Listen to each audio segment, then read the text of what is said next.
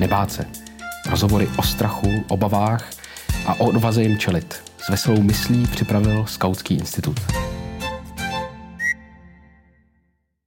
Jak jsme na tom v současnosti s pomocí lidem prchajícím před válkou na Ukrajině? Pominula fáze velké solidarity a porozumění? Co teď nejvíce řeší sami Ukrajinci? V Nebáce je dnes hostem sociální pracovník, básník a slemer Tim Postovit. Time, vítej na Staromáku ve Skautském institutu. Ahoj, děkuji za pozvání. Ty máš eh, velmi pestré kořeny, jsi Čech, Ukrajinec a Žid. Jaký to má na tebe vliv? No tak eh, Kdybych to vzal eh, z toho kladného konce, tak mohu čerpat z několika kultur.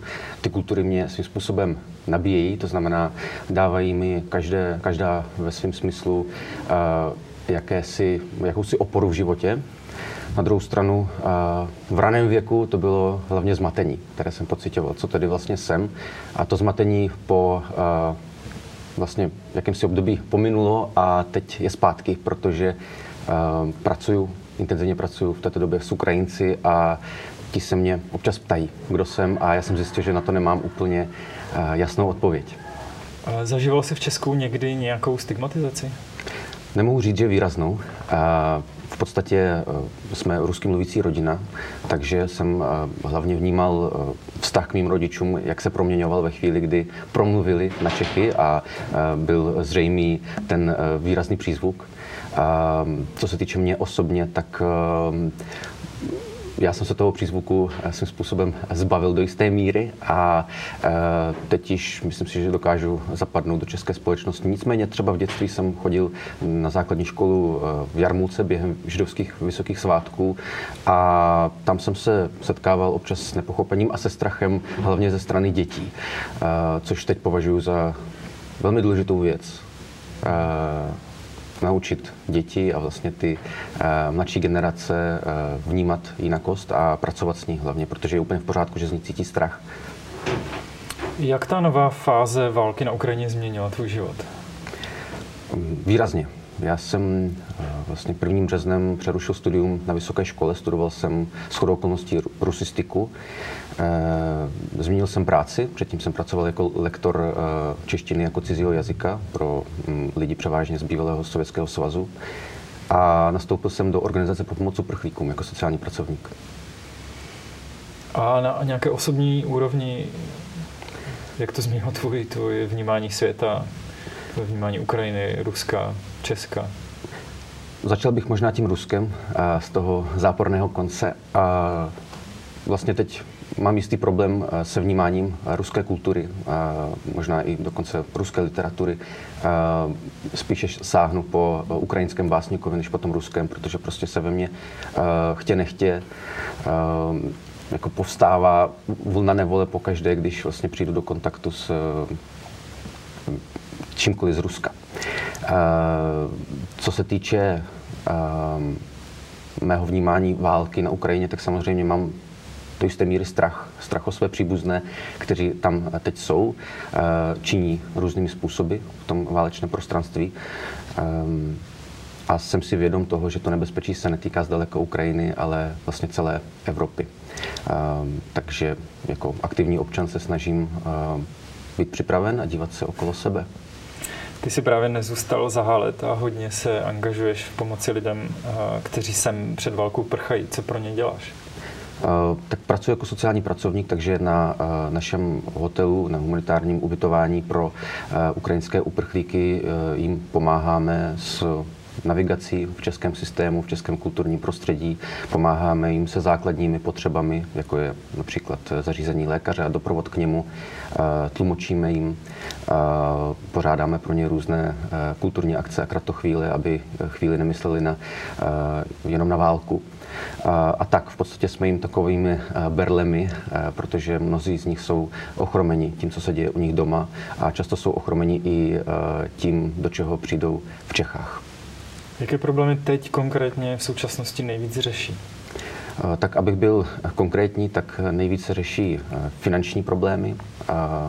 bydlení, děti, kteří mají vlastně první září na spadnutí a potřebují se zapsat do škol, nicméně eh, ta místa nejsou. Eh, řeší v podstatě občas nepochopení ze strany úřadů, protože úřady jsou asi od toho taky, aby byly byrokratické a eh, nejenom, aby pomáhali, aby trochu poučovali, jenomže Ukrajinci pro toto poučení a poučování nemají pochopení.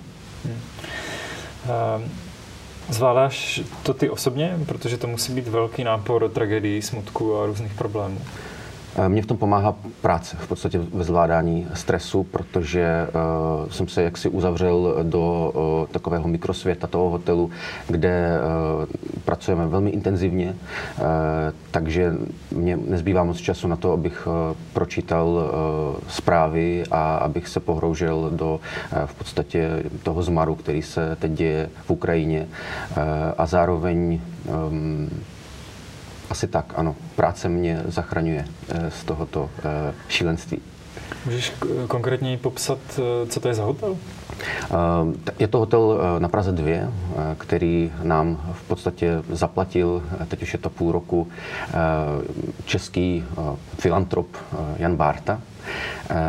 A Ubytováváme tam v tuto chvíli nějakých 287 lidí. Eh, něco kolem dvoustovek lidí se již z našeho hotelu odstěhovalo, ať už zpátky do Ukrajiny nebo do návazných ubytování po celé České republice.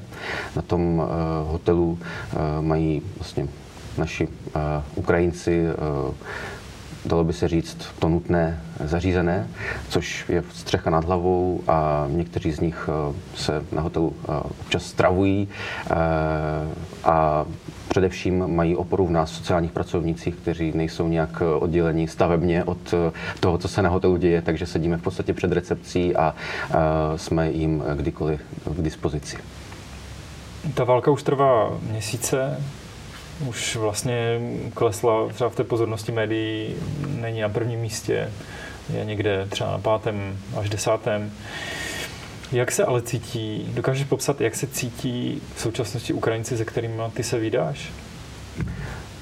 To velmi záleží na tom, v jaké uh, vlastně situaci se nacházejí. Byť samozřejmě ta situace je podobná u všech, jsou to uh, váleční uprchlíci. Nicméně někdo přišel uh, zabezpečený, tak, jak zabezpečený být může v této situaci. Někdo přišel a měl u sebe pouze igelitku. Takže spojuje v podstatě nejistota. Nejistota z budoucnosti a nejistota z toho, zda chtějí třeba v Evropě zůstat nebo se vrátit, ačkoliv třeba většina bych řekl, že se vrátit chce tak eh, někteří nemají například kam se vrátit. Ono to je takové kliše, které často zaznívá i v médiích, nicméně ono je potřeba si uvědomit, že opravdu nemít kam se vrátit znamená, že raketa trefila dům a ten dům už není, nebo raketa trefila podnik, ten podnik už není. Takže ačkoliv ti Ukrajinci chtějí, tak jsou si vědomi toho, že i kdyby válka skončila dnes, tak eh, ještě další léta potrvá, než vybudují zpátky to, co budovali celé životy. Eh, a taky, jak už jsem řekl, jsou poměrně překvapení tím, eh, co jim bylo slíbeno a co se jim vlastně v Čechách, možná v celé Evropě dostává. Hmm, co to přesně znamená? Znamená to to, že ukrajinští uprchlíci samozřejmě prověřují to, kam jdou, kam eh, vlastně směřují z těch, z těch válečných oblastí a snaží se zjistit, co je tady čeká. S tím, že samozřejmě ta evropská politika je do jisté míry podobná ve všech eh, členských zemích, tak eh, je rozdíl, jak je patrné v posledních dnech mezi tím, co bylo slíbeno a co čeho se jim tady dostává. Myslím tím například vlastně systém vyplácení humanitárních dávek. Nefunguje zdaleka tak, jak asi bylo plánováno na začátku. Často jsou ty humanitární dávky mm, odpírány lidem, kteří vlastně nemají jiné finanční prostředky a tak se nacházejí v mezních životních situacích. Mně to vede k otázce o uprchlictví. Tady se debata o tomhle fenomenu vede už spoustu let, e, poměrně emotivně a divoce. E, máš teď pocit, že si to uprchlictví umí běžný člověk představit, dokud to nezažije?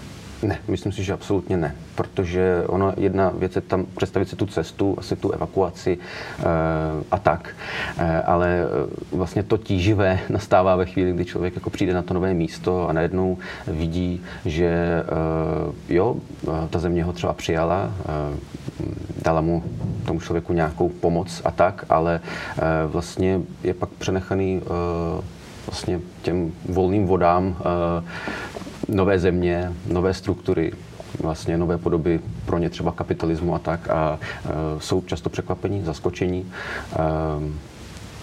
A to vede potom k různým typům problémů, ať už psychických nebo přímo jako řekl bych tělesných, protože pokud je člověku chladno během čekání ve frontě v noci na humanitární dávku, tak to je prostě jako mm, fyzická nesnáze. Myslíš si, že už polevilo nadšení a solidarita? Jak je to s pomocí teď? Určitě. Ta vlna, která se vzedmula na začátku, ta už zkrátka není a je to asi normální.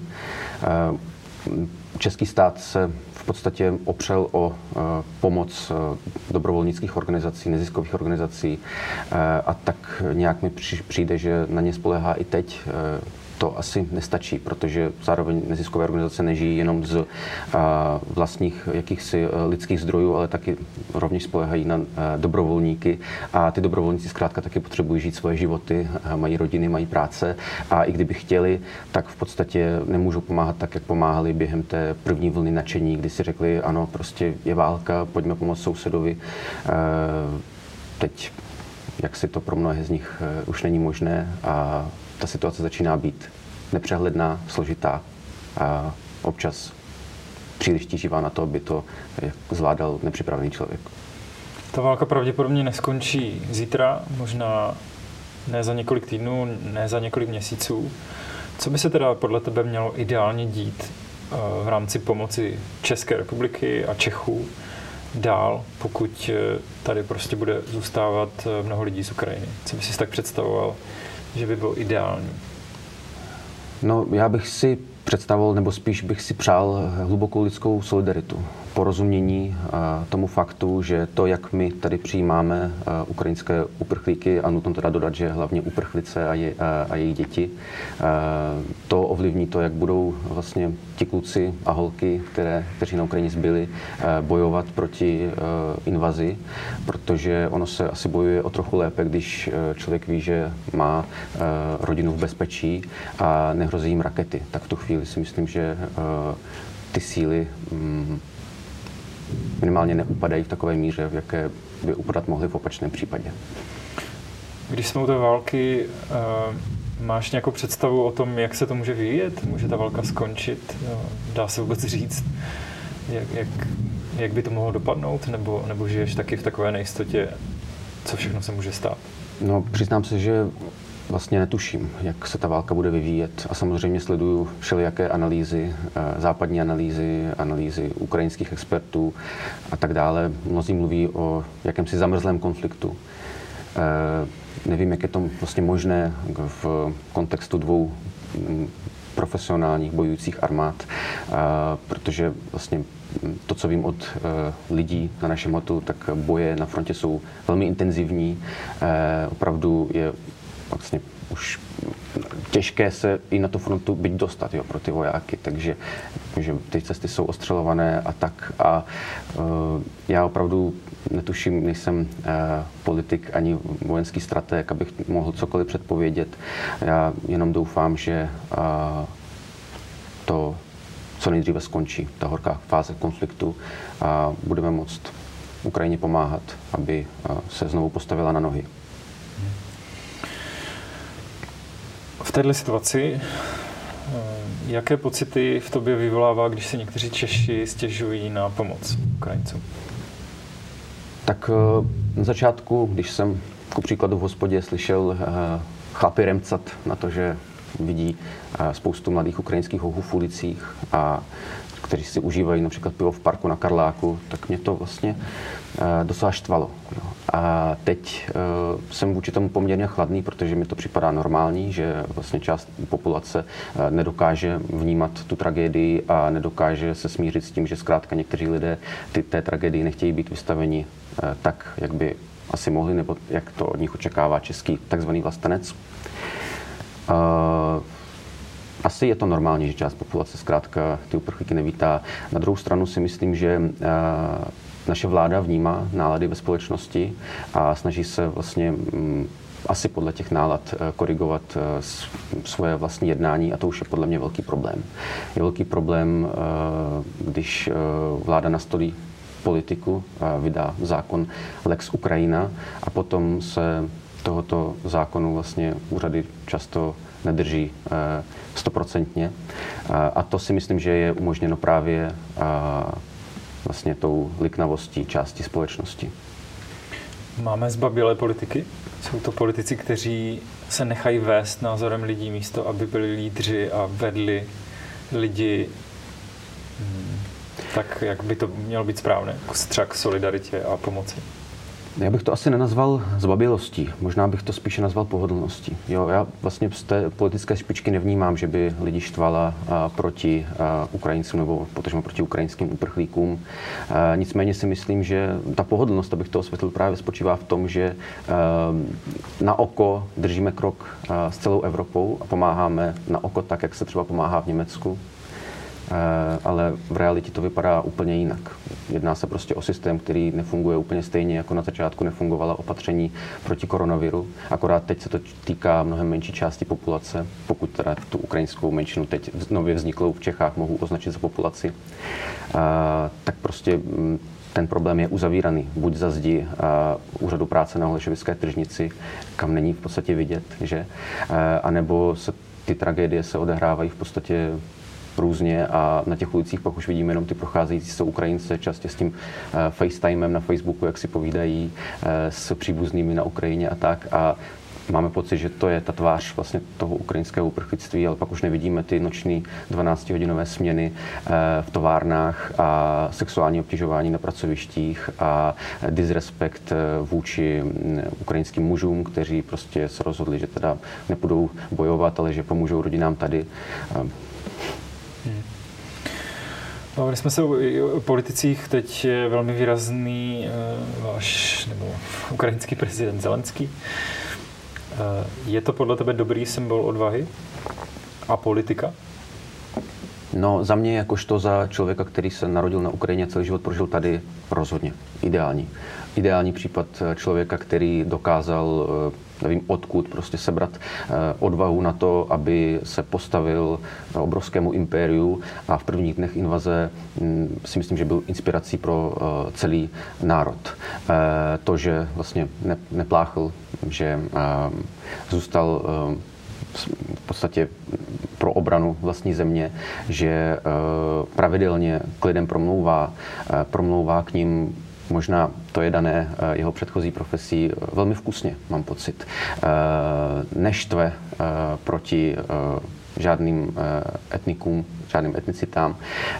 V podstatě jenom volá po pomoci západu a snaží se o osvobození vlastní země.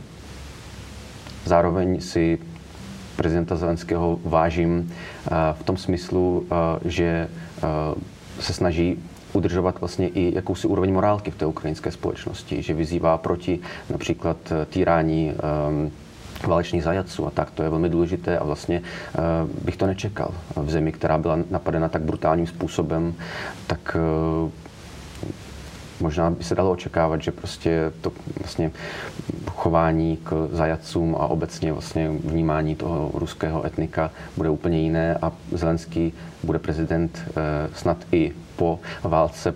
Eh, přál bych si to, protože to je podle mě člověk, který zvládne ukočírovat třeba i tu vlnu nacionalismu, která se vzedme po válce.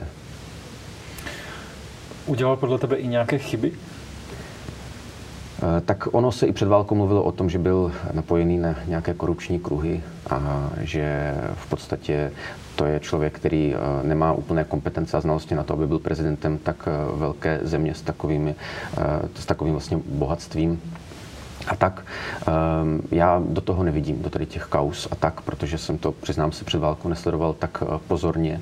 Uh, určitě asi chyby udělal. Co se týče chyb, které dělá teď, tak ty se obávám, že zůstávají jako za oponou vlastně uh, nějakých kulárních jednání a tak a my se o nich nedozvídáme. Uh, vím také o tom, že část uh, Ukrajinců ho nevnímá úplně pozitivně, protože vlastně ho často i viní z toho, že ten konflikt vůbec vypukl, že nedokázal najít diplomatické řešení.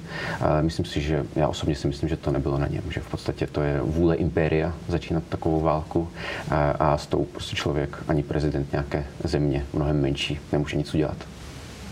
Hmm. Setkáváš se s tím často, že lidi v takové zoufalé situaci často hledají vyníka a možná bohužel často i na nesprávném místě? Je to taková obecná lidská touha najít eh, konkrétní, jednoduchou vinu, jednoduché vysvětlení? Určitě, určitě. Tak teď je to docela vlastně jednoduché a za mě i svým, svým způsobem košer. Jo. Výnikem je prostě e, Rusák a teď mě říkám Rus. Je to prostě ten e, ruský člověk, který e, hnán e, jakýmsi mýtem o vlastní velikosti, o velikosti vlastní kultury, o, o její nadřazenosti, e, tak okupuje cizí zemi a tak ten vlastně Rusák je teda vyníkem toho, co se děje. Hmm. Eh, nevím, jak je na tom vlastně vnitřek společnosti Ukra- Ukrajiny, jestli eh, viní nějaké třeba eh, struktury společenské, to, to, to netuším, protože tam dlouhodobě nežiju. Ale co mě těší je, že vlastně zatím nevnímám žádné útoky proti menšinám a tak zkrátka není na to čas a asi ani chuť a jsem za to velmi rád, protože vím, že budu upřímný, Ukrajina s tím měla v minulosti eh, problém, který se různé skupiny obyvatelstva snažili řešit, tlumit a tak. Eh, já jenom doufám, že prostě po válce se Ukrajina vydá tím správným směrem a ne, že by odpustila tomu vyníkovi, tomu impériu, ale že eh, se nebude zbytečně mstít že vrhne svoji sílu a energii na budování a na suverenitu a na lidskou solidaritu. To bude potřeba jak tady, tak tam v Ukrajině. Tušíš, kde se dá najít odvaha se nemstít? Nevím, kde se to bere. Možná se to v člověku bere kde si hluboko. Já jsem byl v roce 2018 v Kurdistánu, v iráckém Kurdistánu, kde jsem se bavil s jezídy, kteří mi ukazovali na, videch, na, vide, na videích eh, eh, vlastně popravy civilistů ze strany islámského státu. A já jsem se tehdy nad tím videem tak jako pohoršil a řekl jsem, já doufám, že všichni byli pomštěni, že, se, že jste se za ně pomstili. A ten jezíd mi odpověděl, ale my jsme se nechtěli mstít. My se nechceme mstít ani teď. My chceme jenom mír. Chceme, aby eh, to zůstalo tak, jak je to teď, aby už nebyla válka, my se nepotřebuje pomstít. A to pro mě byla obrovská lekce, to, co mi tehdy řekl ten jezít. Takže a já vlastně nevím, kde se to v něm bere. Tomu člověku zavraždili rodinu. Asi je to prostě lidská slušnost. Um, vrátíme se ještě k jiné oblasti tvého života. Zelenský je komik, herec, no, bývalý možná. Ty jsi taky umělec, ve tvém životě hraje velkou roli poezie. Musí mít člověk odvahu na to, aby dnes psal básně? No tak eh, psát básně eh, neznamená eh, čelit třeba tanku, raketě nebo tak, ale asi ano asi prostě na to být eh, umělec je potřeba eh, se trošku odpoutat od vlastních komplexů a trochu skočit eh, do nejistoty a zanevřít na to, co si myslí ostatní, jak se tak často jako říká, že ehm, jo, mám pocit, že člověk, který vyjde se svým psaním ven, se svým nitrem ven, že je odvážný. Ptám se i proto, jestli si myslíš, že poezie může pomoci bojovat proti strachu a možná právě třeba i napomáhat smíření, odpuštění a být nástrojem třeba boje proti pomstě a pomstychtivosti. Rozhodně poezie člověka dokáže jako jakýkoliv jiný druh umění podpořit, dokáže v ní naleznout útočiště. Poezie umí jako podle mě žádný jiný druh umění syntetizovat pocity, to znamená vlastně mm, dovoluje tomu člověku, který tu poezii vnímá, shlednout se v pocitech, které již byly popsány a byly popsány třeba slovy, které sám pro danou situaci nenalézá, což je velmi důležité. Je to něco jako, pro mě přečíst si dobrou báseň je něco jako popovídat si s dobrým psychologem nebo psychoterapeutem. Myslím si, že teď už se to možná tolik neděje, ale poezie bývala velkou součástí propagandy. Ty jsi sám básník. Proč jsou slova tak silný nástroj manipulace lidí? Tak je to prostředek komunikace ve chvíli, kdy to člověk ovládá mistrně, píše básně nebo a, tvoří literaturu nebo písňové texty, tak jimi dokáže manipulovat a dokáže je zaprodat. Zaprodat i režimům klidně napsat třeba, přepsat hymnu, jako se to stalo několikrát v historii e, e, Ruska. E, nicméně si nemyslím, že by v dnešní době a, byla přímo poezie konkrétně poezie, uh, účinným nástrojem propagandy. Spíše se možná uh, můžu mluvit o Rusku, protože jsem uh, rusista, tak se lidé vracejí k jakýmsi symbolům, a jsou to hlavně třeba písňové texty, které byly aktuální v době druhé světové války, tedy velké vlastenecké války. A teď se k tomu odkazují, protože mají pocit někteří z nich, že tu uh, vlasteneckou válku zažívají znovu tak to je zcestné. Ale nejsem si vědom toho, zda by třeba ruská propaganda ehm, měla ve službách eh, básníky. Zatímco třeba z Ukrajiny jsem už viděl pár videí, jak vojáci v zákopech eh, recitují Tarase Ševčenka a, jiné ukrajinské básníky, prostě jenom asi, aby se zkrátili chvíli. A zároveň si nemyslím, že jenom proto. Hmm. Ale proč slovo je tak, tak silné? Slovo je silné ve chvíli, kdy je buď úplně plné svým významem, anebo úplně prázdné svým významem. To znamená, že vyprázdněné od toho původního významu, protože pak se s tím dá prostě pinkat jak s volejbalovým míčem a to slovo se dá ohnout podle svých potřeb a tím, že to je opravdu základní prostředek eh, komunikace eh, jazykové, tak eh, je přítomné v našich životech, nemůžeme se z něj vyvinit, tak samozřejmě prostě dokáže zasít cokoliv, ať už prostě vysoké pocity, tak i nízké pocity do člověka.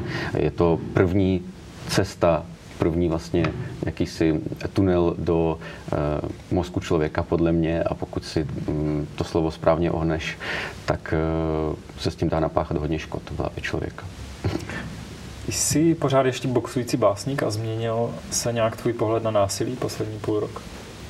Mm, no, já už asi tak pět let aktivně neboxuju, občas si zajdu na trénink. Naposledy jsem vlastně s chodou okolností doprovázel naše eh, děti z hotelu eh, na trénink boxu, tak to bylo eh, zajímavé. A jinak, co se týče násilí, tak držím se toho názoru, že násilí je jazyk, který si část světa nebo část struktur, vládních struktur světa zvolilo za vlastní, za mateřský jazyk a my, kteří jsme v kontaktu s těmito strukturami a silami, se potřebujeme naučit tím jazykem mluvit.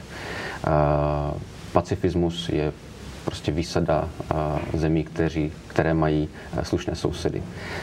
Ukrajina si teď pacifismus dovolit nemůže a nemyslím si, že si ho můžeme dovolit my.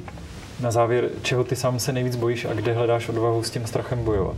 Já nevím, jestli bych to, co cítím, označil za strach. Já si strach, eh, možná ho cítím, ale nepřipouštím si ho. Nicméně připouštím si obavy a ty obavy spočívají v budoucnosti mého okolí blízkého, jak tady, tak eh, v Ukrajině.